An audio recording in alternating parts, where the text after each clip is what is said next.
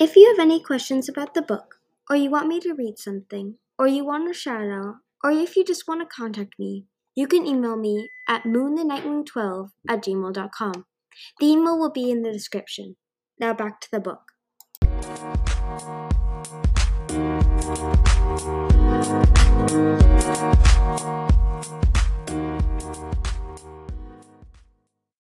Hello, and welcome back to my podcast. Today be reading Chapter 3 of Wings of Fire The Lost Heir.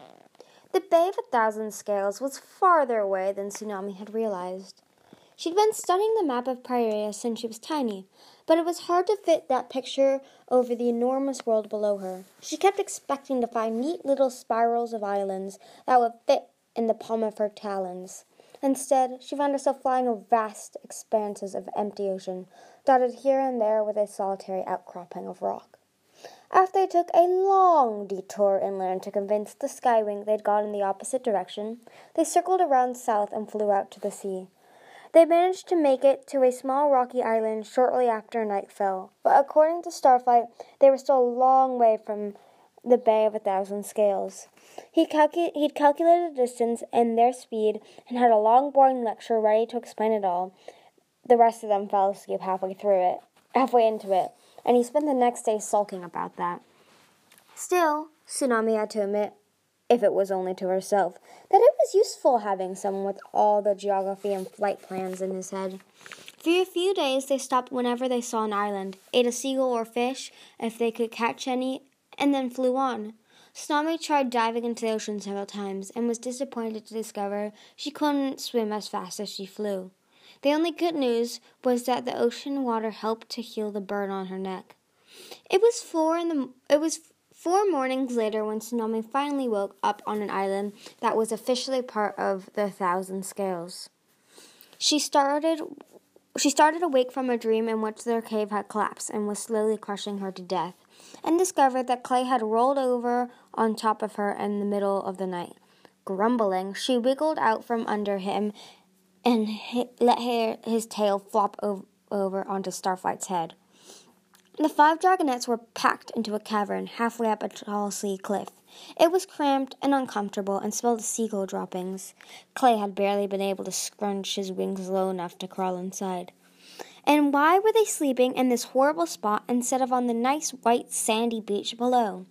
Tsunami sat down in the cave entrance and glared at Starflight, which wasn't very satisfying since everyone was still snoring away. Clay was stuffed against the back wall with Sunny between his front talons, and Starflight curled up alongside. Even Gloria had her tail draped over Clay's. Her scales glinted orange and gold in the light of the rising sun, with bursts of red when she sleep- shifted sleepily. Starflight had been acting so weird since the Nightwings gave him back. Suddenly seemed like he wanted to argue with Tsunami about everything. If she said, Let's sleep on the beach, it'll be fun, he'd say, No, no, we have to sleep in a hidden cave. That'll be much safer. Safer! as if there was anything to worry about all the way out here in the middle of the night. But everyone was still mad at her about, about attacking the soldiers, so they all voted with Starflight. She didn't like that development at all. Sammy watched them sleep for a moment. It was so hard to lead efficient, effectively when everyone kept questioning you and complaining about everything. She only wanted what was best for them. Didn't they know that? She'd always figure she would find a hundred skywings. She'd always figure that she would fight a hundred skywings to protect them. But maybe I shouldn't. Maybe my friends don't want my protection at all. Maybe they wanted Starflight to be their leader instead, even though he'd never risk one scale on his body for them. Tsunami glanced down at the sea, sparkling aquamarine below her. Somewhere in those blue green depths was her family, her parents, her kingdom, everything that should have been hers if the Talon of Peace hadn't stole her away and ruined her life. Perhaps the problem with her friends was that they were from different tribes, all stubborn and muddled up instead of sensible like sea wings. Maybe her own kind would understand her better. They'd appreciate her instead of yelling at her. Well, she didn't have to sit here waiting for everyone else to wake up. It wasn't like they'd be much help when it came to searching anyway. Tsunami stretched her wings and then tipped forward out of the cave opening. Wind whistled past her snout, tugging at her tail as she plummeted down the cliff. At the last moment, she snapped her wings open and sailed across the top of the water, skimming it with her claws. Joy tingled through her scales. She spun and dove into the water. The sea was warmer here and busy with underwater life. Her splash sent what seemed like thousands of fish scattering away, several of them disappearing into a pinkish orange coral reef that curled out of the sand like a petrified forest. A blobby dark blue octopus goggled at her from the branches. Tsunami kept seeing flickers of bright yellow and silver at the edges of her vision as fish fled from her webbed claws. No welcoming committee of delighted sea though. No glowing jellyfish making a path to Queen's Coral's castle. No cav- cavalcade of bowing seahorses and bejeweled lobsters to lead the way. Not that she'd been picturing the homecoming scene from The Missing Prince or anything.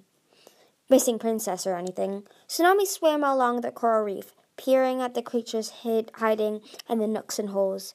A hideous thing she thought might be an eel stared back at her. Little orange and white fish nestled in the waving lavender anemones. She still wasn't used to swimming in the sea, and that frustrated her. Unexpected currents kept knocking her off balance. The sea water felt like it was scraping roughly against her gills. Where were her natural swimming instincts? Her world was supposed her world was supposed to make her stronger, faster, tougher, not pathetic. She swam all the way to the next island, fighting the current. More of the pinkish coral reef stretched across the sand here as well, dotted with waving green fans and lacy dark purple ferns. Her wings felt sore and tired, so she spread them wide and floated near the surface, not far from the land. Something flashed below her in the shadows of the coral reef. Something very large. Tsunami had a brief vision of all the large toothy things that might live in the ocean, then dismissed it. If it was a shark, she would kill it and bring it back to the others to eat, mainly so she could see the look on Starflight's face. She flicked her tail and swam closer. It was another sea wing. A shiver rippled across her scales when she saw him, and part of her wanted to bolt right back to her friends. Don't be a smoke breather, she scolded herself. This is what you were hoping for a dragon from your own tribe. She took a deep breath. The strange sea wing had dark blue horns and sky blue scales, several shades paler than hers. He was paddling by the reef, shifting his talons and wings slightly to change course. His head turned alertly from side to side. Well, it wouldn't hurt to follow him for a while first, Tsunami told herself. She crept along the top of the reef, peering over the edge at him. Her claws caught on small gaps in the coral. She accidentally poked an indignant black lobster, which came bustling out with its long whiskers bristling and pincers snapping. It took one look at her and hustled right back into hiding. Up here, the reef was covered in a layer of green moss like algae. Tsunami passed a couple of large sea turtles slowly swimming nearby. An enormous tentacled thing like a sea spider was nibbling bits of algae. The tips of its eight dark purple legs glowed orange and yellow, and so did its eyes. The sea being down below suddenly stopped and glanced around. Tsunami flattened herself against the reef. Knobbly bits of limestone poked into her underbelly. She peered through one of the holes at the other dragon. He spun slowly, staring into the ocean depths. Had he heard her? But he didn't look up. The dragon checked around him one more time, then lights then lit up the stripes along his wings. Almost immediately another dragon swam out of the cave in the coral reef. Hmm, Tsunami thought, much less handsome. His green scales were perfectly nice, but she didn't care for the black spiral patterns on them. She'd never seen a pattern like that on a dragon before, and his face wasn't nearly as handsome or friendly looking as the first dragon, although perhaps that had something to do with his giant bruise swollen over left, his left eye. She wondered if they were guards switching patrol duty. If so, they were being quite strange about it. The two dragons floated in place, staring at each other for what seemed like an eternity. Occasionally, the stripes on one sea wing would light up, and then on the other. They moved their towns about as they moved the talons about, about as if waving away fish, even though no fish went anywhere near them. And then the spiral marked dragon ducked back into the cave and the blue one swam on. Some kind of sea wing patrol ritual? Tsunami wondered. I guess I'll have to learn all that stuff in order to become queen.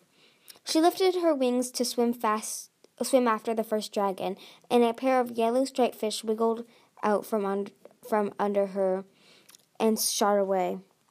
The sky blue dragon swam back the way he'd come, toward the stretch of open sea between the, this island and the one where Tsunami's friends were sleeping. Now or never, Tsunami thought. She'd rather meet this dragon than the other one, and she'd rather do it while he was alone, if she could. That seemed easier than trying to explain herself to a whole bunch of dragons at once. She beat her wings to catch up and dove over the edge of the reef and swam around in front of him. The sea wings started back in an eddy in an eddy of ripples. His eyes were a blue so dark they were almost black. Tsunami pointed at the surface. Come on out of the water so we can talk, she tried to signal. Hopefully, he'd figure out what that meant. To her surprise, he whipped around and fled. His tail smacked a wave of water in her face. Well, that's unfriendly, she thought. She swam after him, spinning her tail to propel herself even faster. He glanced back over his shoulder, saw her chasing him, and put on another burst of speed. Why was he running away? And how was he so fast? Stop! She tried to yell through the water. I just want to talk. Of course, that didn't work. He didn't even slow down. But then he twisted to look back at Tsunami, and so he didn't see the whale that suddenly loomed out of the deep in front of him. Tsunami waved her talon and pointed. Watch out, she shouted in a cascade of bubbles. The sea wing smacked into the whale's side and careened backwards. The whale was only slightly bigger than the dragon, with ridges all along its back and a flat, mild mannered face. It made a weird squeaky groan and blinked at the sea wing in confusion. The dragon was still shaking its head, trying to re- reorientate itself, when Tsunami caught up, grabbed his tail, and pinned him to the sand. The whale blinked again and swam away. Eddies, eddies rippled around the two dragons as it powered away through the water. Now what do I do? Tsunami thought. I have to get him to the surface to talk to him, but if I let him go, he might try to escape again. She frowned down at the dragon and pointed to the surface again. Flashes of sunlight shimmered up above them, like broken like pieces of broken gold white glass floating on the water. The other dragon tipped his wing his head to one side. Luminescent stripes lit up along his wings, flashing fast, then slow. All right, Tsunami thought. I can do that too. Maybe he's testing me? She lit her own stripes, illuminating the ones on her snout, then the ones along her tail, and finally her wings. See? My stripes flash too. I'm a sea wing. Now let's go up and talk. Slowly she spread her wings and lifted up, prepared to grab him if he tried to bolt again. He scrambled upright, but stayed with her. Encouraged, Tsunami swam a bit closer to the surface. He followed, but only for but only for a bit before he stopped and looked around. His stripes flashed again, this time along his neck and tail. Impatient, Tsunami lit up the up her stripes one more time, mirroring what he'd done. The sea wing flared. The sea wing's wings flared open with a whoosh that scared fish into the reef. He lunged towards Tsunami, fast as a minnow. Her front talons reached. His front talons reached for hers. Tsunami roared, blasting him in the eyes with bubbles, and sliced her claw across his snout. She didn't know why he was attacking. Maybe he was a traitor Seawing. Maybe he was guarding his territory or treasure. Perhaps he thought she was an intruder, although he wasn't much of a guard if his first instinct was to run away and the second was to attack without reason. He'll be sorry when he finds out who I am, she thought fiercely. She kicked his underbelly hard with her back legs. He coughed up a steam of bubbles and fell back. Tsunami spread her wings, snarled at him one more time, and shot to the surface. She burst into the air and kept beating her wings to rise into the sky. In the distance, she could see the cliff-side cave and the worried faces of her friends poking out. An enormous splash sound sounded behind her. The other sea surged out of the ocean, his massive tail whacking the water twice as he lifted into the air, sending giant waves rushing in all directions. He looked even bigger out here in the air. His hooked claws gleamed sharp in the sunlight. His dark blue eyes were fixed on her wings. The first true citizen of her kingdom she'd ever met, and he was coming to kill her.